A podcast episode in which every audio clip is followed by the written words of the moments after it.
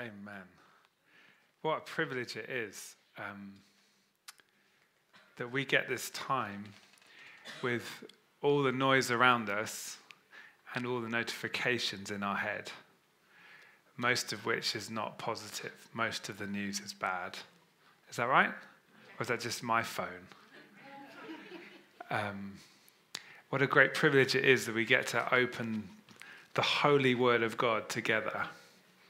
And if if you're at home, I'd encourage you to just turn other screens off and and do what you can to kind of cut out distractions, because this is this is holy time. This is God time.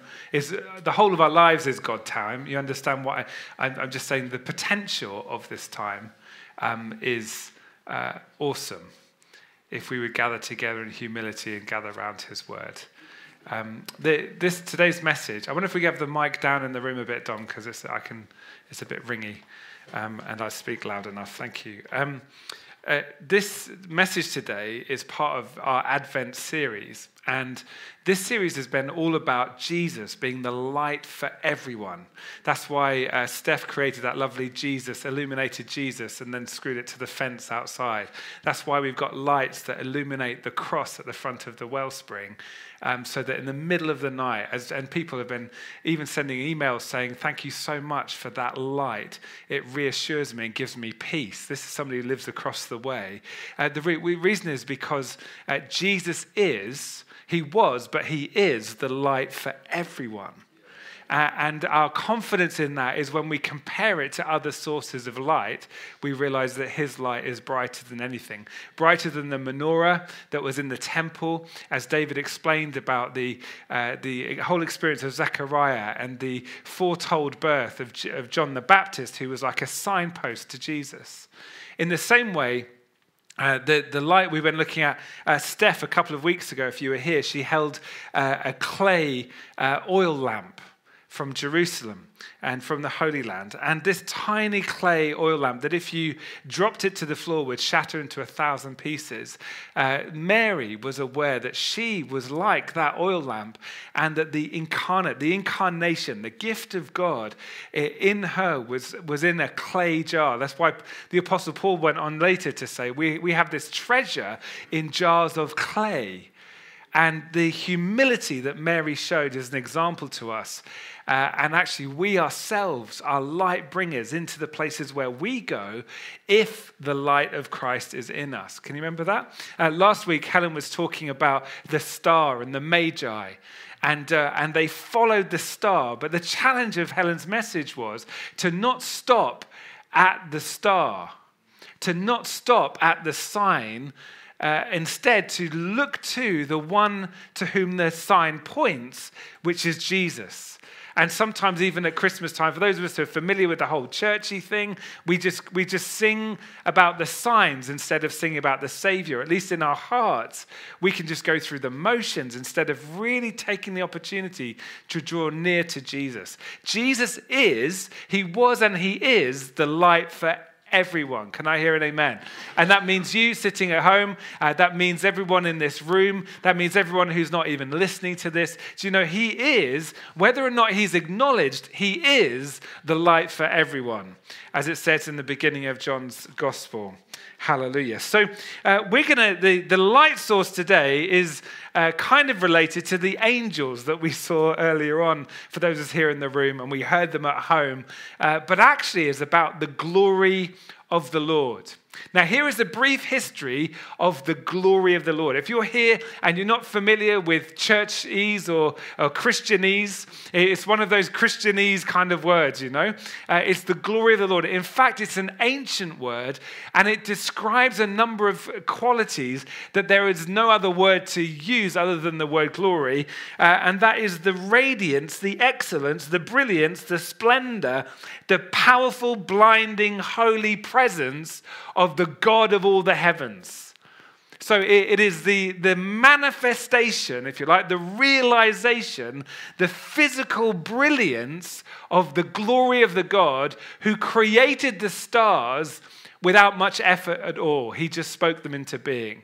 You know those galaxies that we're still discovering on the edge of the universe? He created all of those through the word of his mouth. And, and, and we understand as we read the Old Testament, uh, the early books of the Bible, we, we understand that there are times when the glory of the Lord appeared on the earth. Everyone say, wow. That's pretty cool. Now, it's one of some of the wow moments are in Exodus chapter sixteen. The people of Israel, uh, the, the Hebrews are out in the wilderness, and the glory of the Lord is a cloud. The cloud of his glory was what guided them through the wilderness. And then in Exodus chapter twenty-four, uh, Moses, the shepherd king there, the Moses, um, he was taken up into Mount Sinai, and it says the glory of the Lord surrounded him on Mount Sinai, the glory of the Lord. He experienced the radiance, the brilliance, the awesomeness of God. And then he, the result of that encounter was that he came down from Mount Sinai with uh, the Ten Commandments engraved on a tablet. In First Corinthians, First, First Kings eight and Second Chronicles seven, they both document the time when the glory of the Lord entered the temple that had been built. In First Kings, it talks about the, um, the presence of God and the cloud, uh, the presence of God, the glory cloud coming and filling the temple.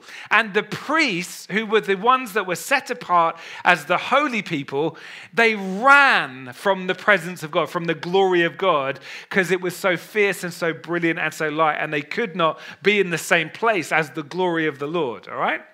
Uh, and then in uh, Second Chronicles, it's described as the fire of God coming into the temple, a very specific place. King David had experienced the glory of the Lord. He said, I have seen, Lord, in Psalm sixty-three, I have seen your glory in the sanctuary. But it has to be said, over thousands of years, very, very, very few people ever really experienced the glory of the Lord. You had to be a leader, you had to be a king, or perhaps a priest. Very few people up until that, up until the time that the shepherds were on a hill outside Bethlehem. But there was this promise, and if you get to the end of the Old Testament, you'll see places like Ezekiel chapter ten, Haggai chapter two, Zechariah two, the prophets said, there is coming a time when the glory of the Lord will once again fill the temple. You see, this is the tragedy, is that the, te- the glory of the Lord left the temple.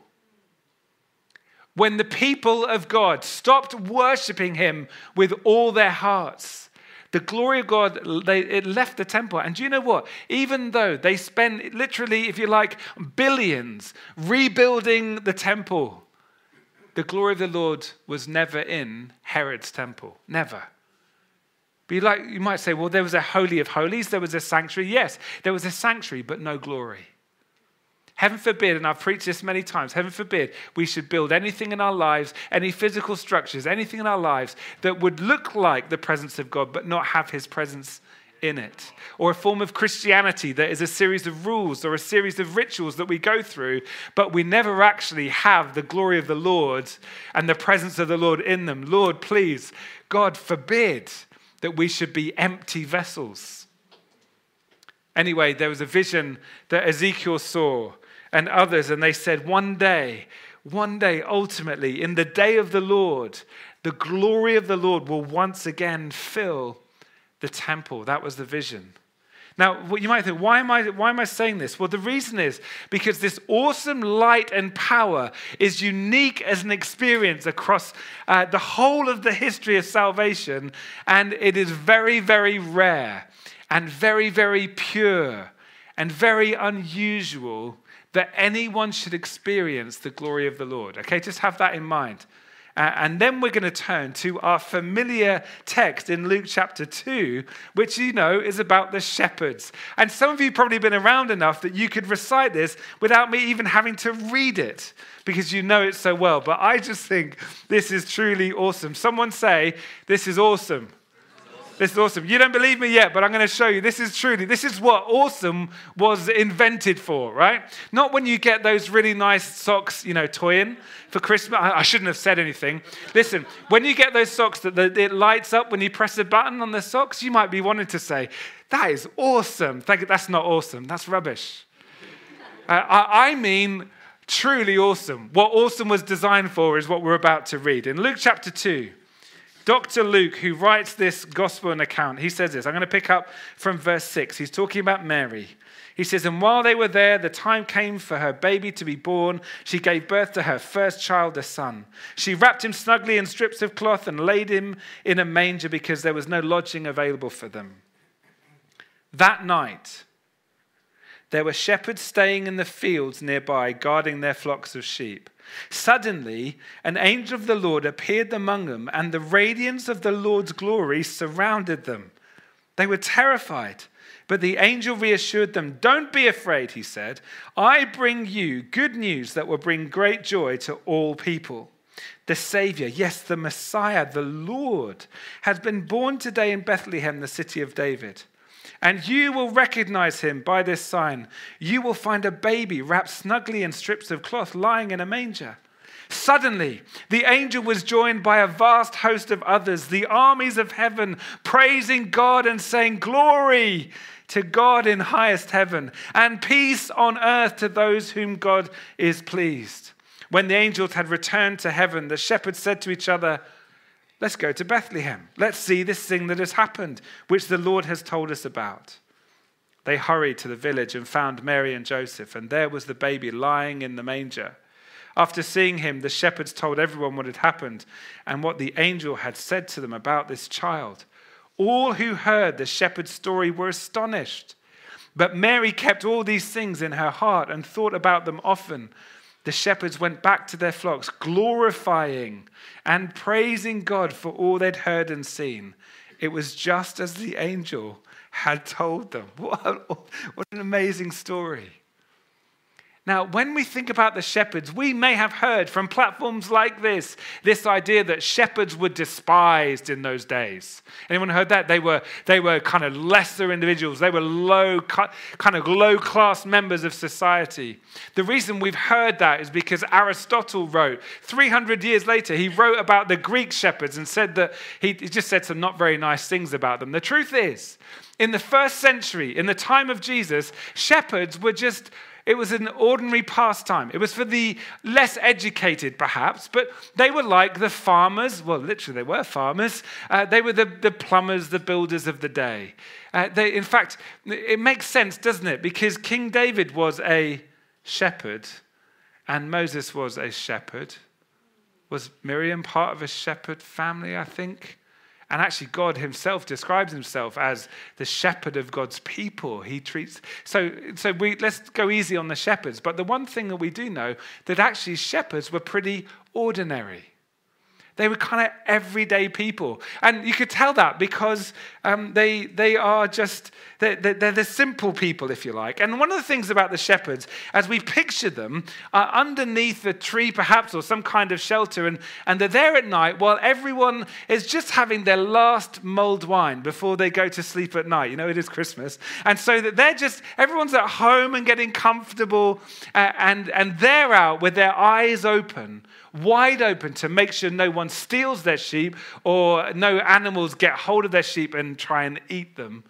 Uh, you see, what happens at night, and you will have noticed if you've gone outside, certainly if you've gone outside of the urban areas, gone into the countryside, you'll notice that when there's no artificial light around, your eyes and your brain has an incredible way of still taking in some kind of image.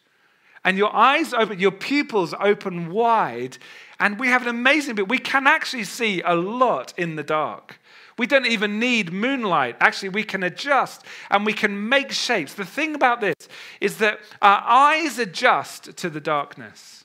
I'm going to suggest to you today that many people today in this dark world, in this dark time, our eyes have simply adjusted to the darkness.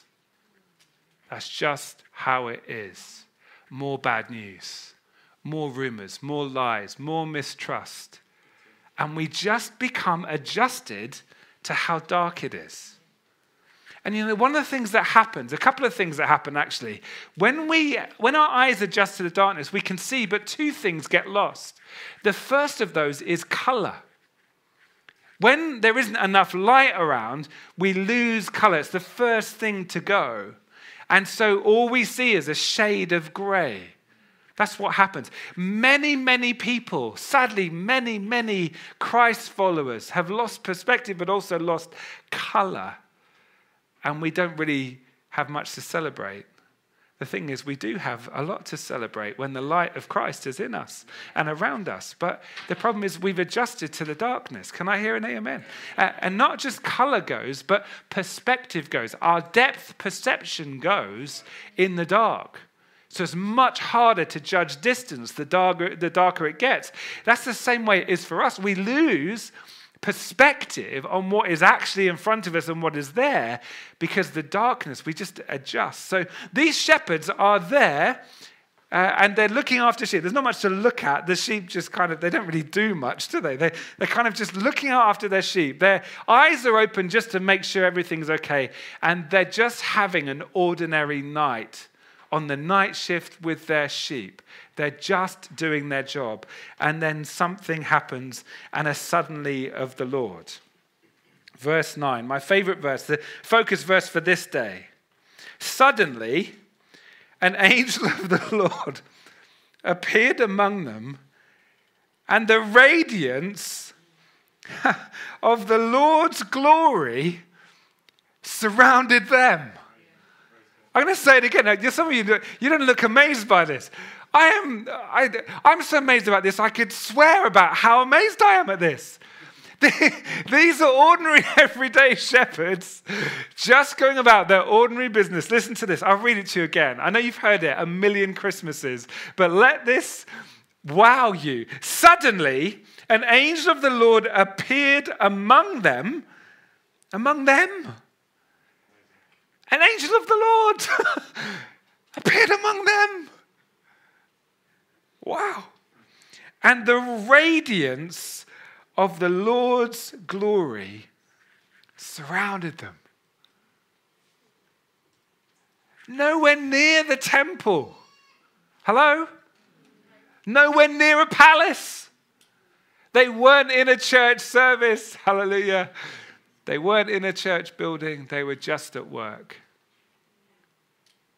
And the radiance of the Lord's glory surrounded them.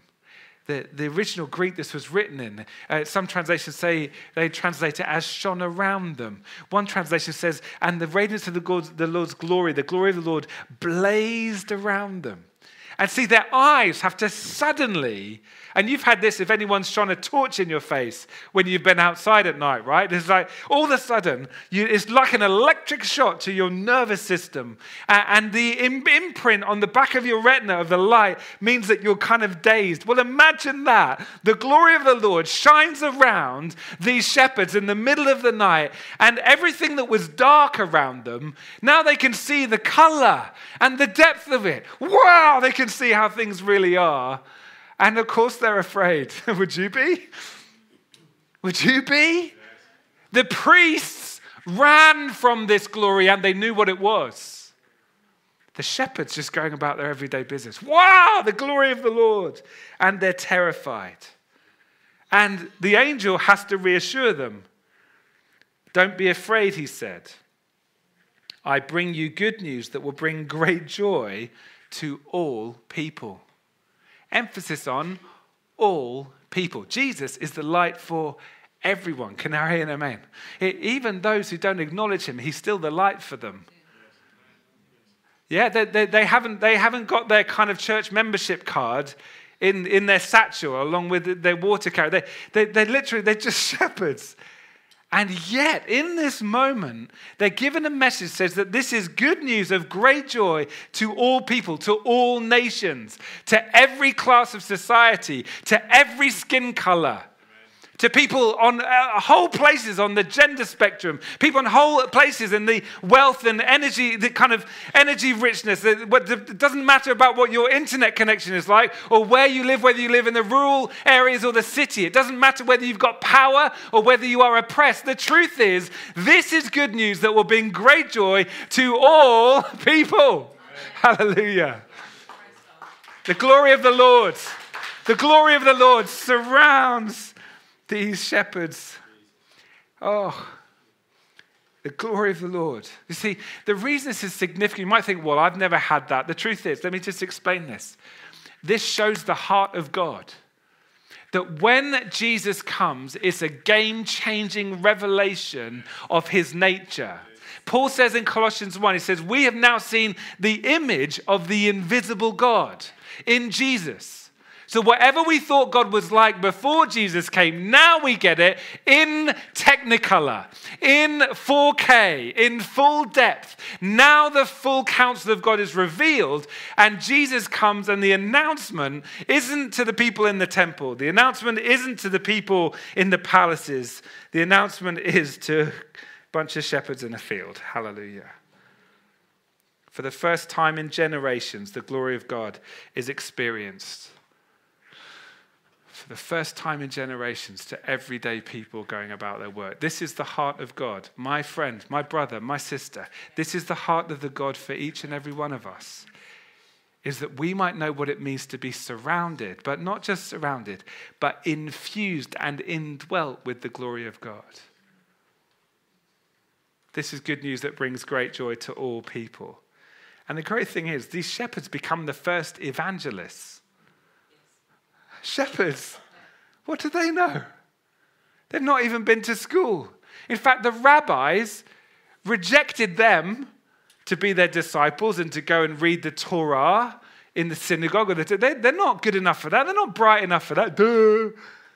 And God gives them the mantle to be the first evangelists. And that's what they do. Now, what this shows us about God's heart is a few things. Let me just explain what I see here anyway. I don't know what you see. Maybe you see other things. I see firstly that God gives, when Jesus comes, God gives his, his extra to the ordinary. God gives his extra to the ordinary. So ordinary people can live extraordinary lives. That is his heart, is that ordinary people, because of Jesus, can live and will live extraordinary lives. It shows us God's heart is to give his super to the natural. He wants to, not just then, but now, today, he still gives his super to the natural. So when you're serving that customer, when you're producing that product, when you're caring in that care home, when you're helping the poor, when you're finding a home for the homeless, when you do those natural things, because of Jesus, those things can become supernatural. When making food for your kids or, or, or even changing a nappy. Hello? Is it possible to us see that? That, even though it seems natural, God is in the business of making things that are natural supernatural, because he wants to be in the middle of each and everything that we do. He gives his power to the weak. Hallelujah. He gives his message to the uneducated. I love this. He gives his message to the people that, that are least educated. And you might say, well, I've got a P H D and four degrees and I studied and I worked hard for those things. I want to say, well done, well done. But heaven is not necessarily saying, oh, now I found somebody clever that can explain my heart for all peoples. No, I love this. I love that. He gives his message to the uneducated. He doesn't need your C V. He just needs your heart. And I just love God's heart here. He said, do you know what? The first people. You can imagine the meeting in heaven, can't you? They're going to go, okay, right, we're going to have to do. Angels, are you ready? Have you practiced the song? Have you got the words right? You're all okay. You can imagine, right, okay, we're going to go. And you can imagine them rubbing their hands. I wonder where we're going to go. Surely we need to go to the temple, you know, big light show, maybe a fireworks or something, and we can do something. And finally, in the Holy of Holies in the temple, we can reveal the glory of the heavens. And, and God the Father says, uh, no, that's not, what we're, that's not where we're going to go. Uh, well, maybe we'll go to the palace where the king is, and reestablish the kingdom of God in the kingdom of the Jewish people. And, and, and no, no, we, there's a field, right? Just outside Bethlehem, just over there. That I, we were going to go there. You can imagine the meeting. What? To them? He gives this message to the uneducated. Hallelujah. If you feel uneducated today, there's good news for you. He gives his riches to the poor. He said, many wealthy people in our kind of part of the world, the wealthiest one or two percent in the world, but you know, there's such a poverty of spirit amongst the middle class and amongst the wealthy. Uh, I, when we're poor, he gives us his riches, and his riches are not necessarily material. His riches are the best news that anyone has ever held on their lips. That's the riches of heaven. Forgiveness, absolution, freedom, abundance, liberty, love, acceptance, all those kind of things. That's the riches of heaven. He gives the riches of heaven to the poor. He also gives his attention to the overlooked. Everyone else has a proper job, is sleeping. The shepherds are just outside. No one wants to do that job. I, I, I take my hat off to, to people who are bin men and women. You know, people who would get up at like three or four in the morning and they, they take our rubbish. I saw one the other day and he had a big smile on his face. I, I, I thought, I bet he loves Jesus. Just had something about him, you know. I said, thank you so much. And he was like, look at me, he was like, no one says thank you. Listen, say thank you to your bin man. Honestly. But there are many people in society, it's always been that way, not just now, but always been, who are just overlooked, taken for granted. Oh yeah, the reason we've got lamb today is because someone looked out for the sheep a couple of weeks ago. Just overlooked. Listen, I've got good news for you today. If you feel overlooked, know this, you're not. Can I say it again? If you feel overlooked and you think that no one notices, God sees and he knows. And he knows what you got up to last night. And he knows what you said to yourself this morning when you got up. He knows your deepest fears. And he loves you completely, completely and totally and utterly. God gives his attention to the overlooked. Can I hear an amen? Amen. You are not overlooked. Whilst other people might overlook you because of your skin color, because of your background, because of your education level, God's heart is to say, I see you. I see you. Not overlooked and not forgotten. And finally, he gives his glory to the lowly. Mary discovered this. She knew this. I'm lowly in heart. But when Jesus comes, he gives his glory to the lowly. Later on in Jesus' ministry, he grows. In fact, Jesus amazingly spent time with the ordinary, the natural, the weak, the uneducated, the poor, the overlooked, and the lowly. And he brought his extra, his super, his power, his message, his riches, his attention, and his glory to those people that he met. As he started off on the Sermon on the Mount in Matthew chapter five, he looks to his disciples and he says, now you are the light of the world. Like a city on a hilltop, you are the light of the world. He commissioned those that put their trust in him to be a source of light in the world. He dies on the cross to demonstrate the extent of his love. He rises again after three days from the grave to show that his love and his power is ultimate for all peoples. He ascends into heaven, but before he ascends into heaven, he says to them, look, wait in Jerusalem until you are clothed with power from on high. So he ascends into heaven and they wait. Then on the day of Pentecost, the glorious power of God, the Holy Spirit, where he descends in that room and it says there is a tongue of fire, think glory. There's a tongue of fire for every single man and woman, boy and girl in that room receives the gift of the Holy Spirit. The glory of the Lord now goes from being around them to dwelling and living in them. Hallelujah. So they go from being surrounded to being filled with the brilliant radiance of God. Hallelujah. That's what happened at Pentecost. That's what happened at Pentecost. Now that you might think, well, what's the, how do I, let me just thread this all through together. Because you see, you and I are surrounded by the glory of God because of Jesus. Not only that, have you received the gift of the Holy Spirit? Because if you have, you are now filled with the radiant glory of God. Filled, radiant, brilliant. You are brilliant. You are brilliant. Are you brilliant? Everyone say, I'm brilliant. I'm brilliant. That's, that's actually the message today. I'll change the title of the talk. Just, I'm brilliant. I'm brilliant because of Jesus. I'm surrounded by light and I'm infused with the glory of God. I am brilliant because of him. And do you know what? Brilliant people run into the darkness instead of run away from it. Like Holy Spirit-filled first responders. Helen and I love to watch a Netflix series about firefighters. I, we just love all that kind of... And uh, maybe because I was a... Um, I li- used to live next to a fire station when I was younger. And uh, I was a fire service uh, chaplain over at Watford Fire Station for years. I've got great respect for any of those who are first responders. Do you know these guys? When other people are running away from a burning building, they run towards it. I love that. In the same way, Christians, Christ followers, full of the Holy Spirit... We need to be. We are commissioned to be those that run towards the darkness instead of from it. Amen. Amen. Where's the darkness? I'm going to go. I've got nothing to be afraid of. Can I hear an amen to this? Amen. Nothing to be afraid of. Oh, but the news.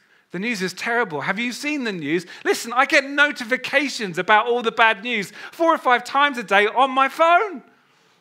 Let alone everywhere else, let alone all the word, oh, what about this, about COVID, this, restriction, this, and, and this is going to happen, and that's going to happen, the economy is going to happen. I read a social commentary this week. Someone said, uh, a really intelligent journalist said, the thing about this bad news is that for the last eighteen months or so, it's now two years, isn't it really? Last eighteen months at least, the, the bad news has been about us. It's not just been about something that's happened in another side of the world. It's been our bad news day after day after day after day after day. Bad economic news, bad health news, bad news about our job securities, bad news about the way this is, bad news about how poor our government is. Bad news, bad news, bad news, bad news, bad news, bad news, and it's our bad news. And if we're not careful, the cloud... The cloud of darkness can not just come around us, but it can start to seep in us. Does anyone know what I'm talking about? Or is it just me?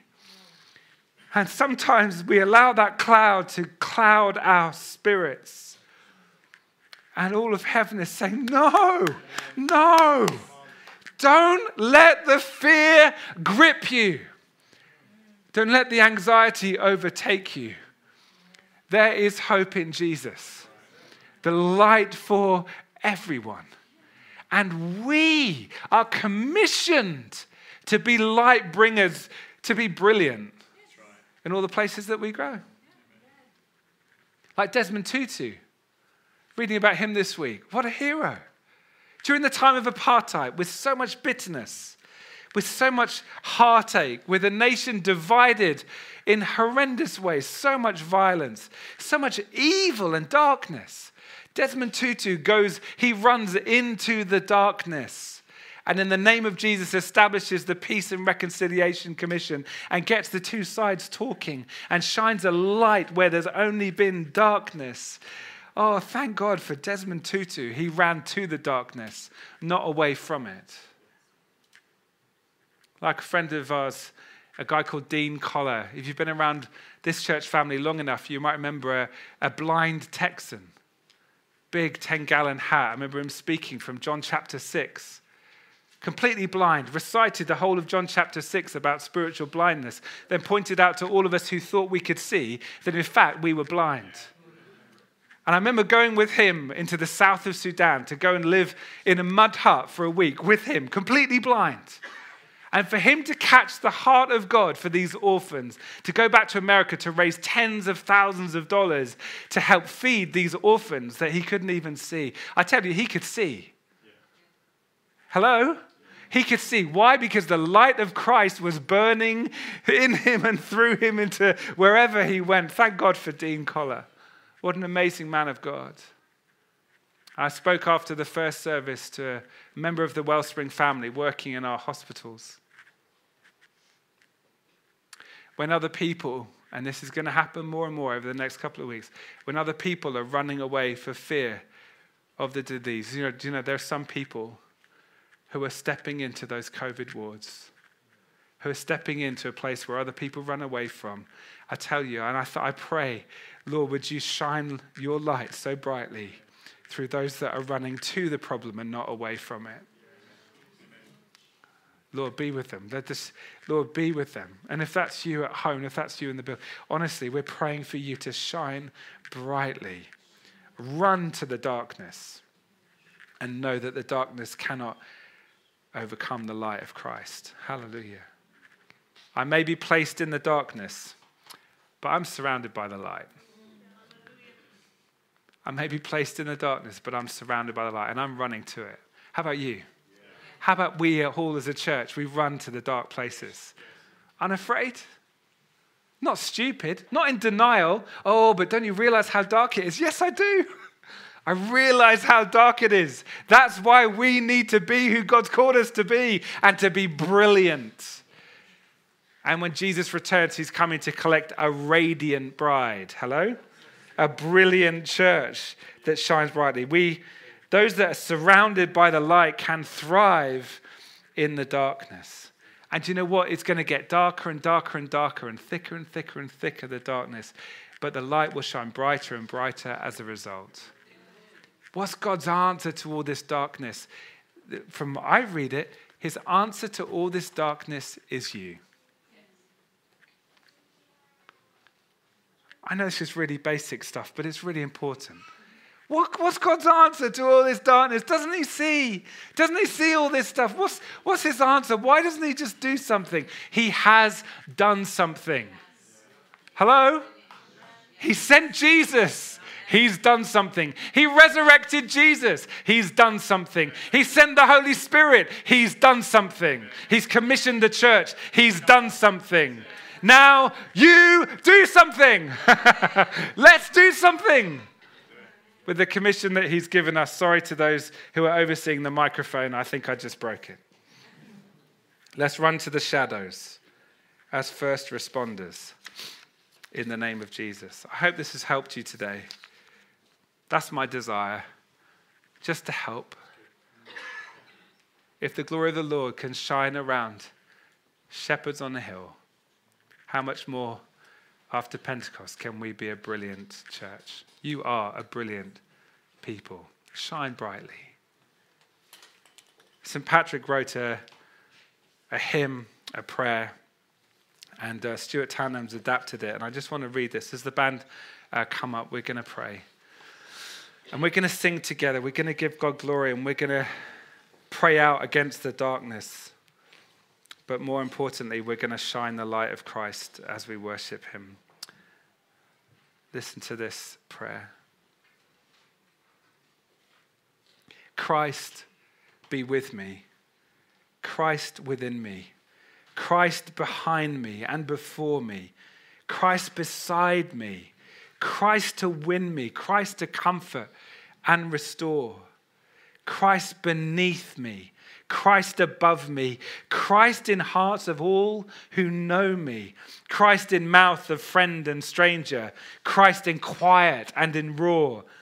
Love, blessed Trinity of three, bound in unity, who guides my journey. I will arise with strength of heaven, trusting in your light to guide my journey. Shine before me. Oh Lord, lead me home. Power to guide me, might to hold me, wisdom teach me, watching o'er me, ear to hear me, hand to guard me, love to conquer every fear. Hallelujah. Wonder where you are if you want to put your phones or Bibles down. If you're at home, again, just become aware of the presence of God where you are.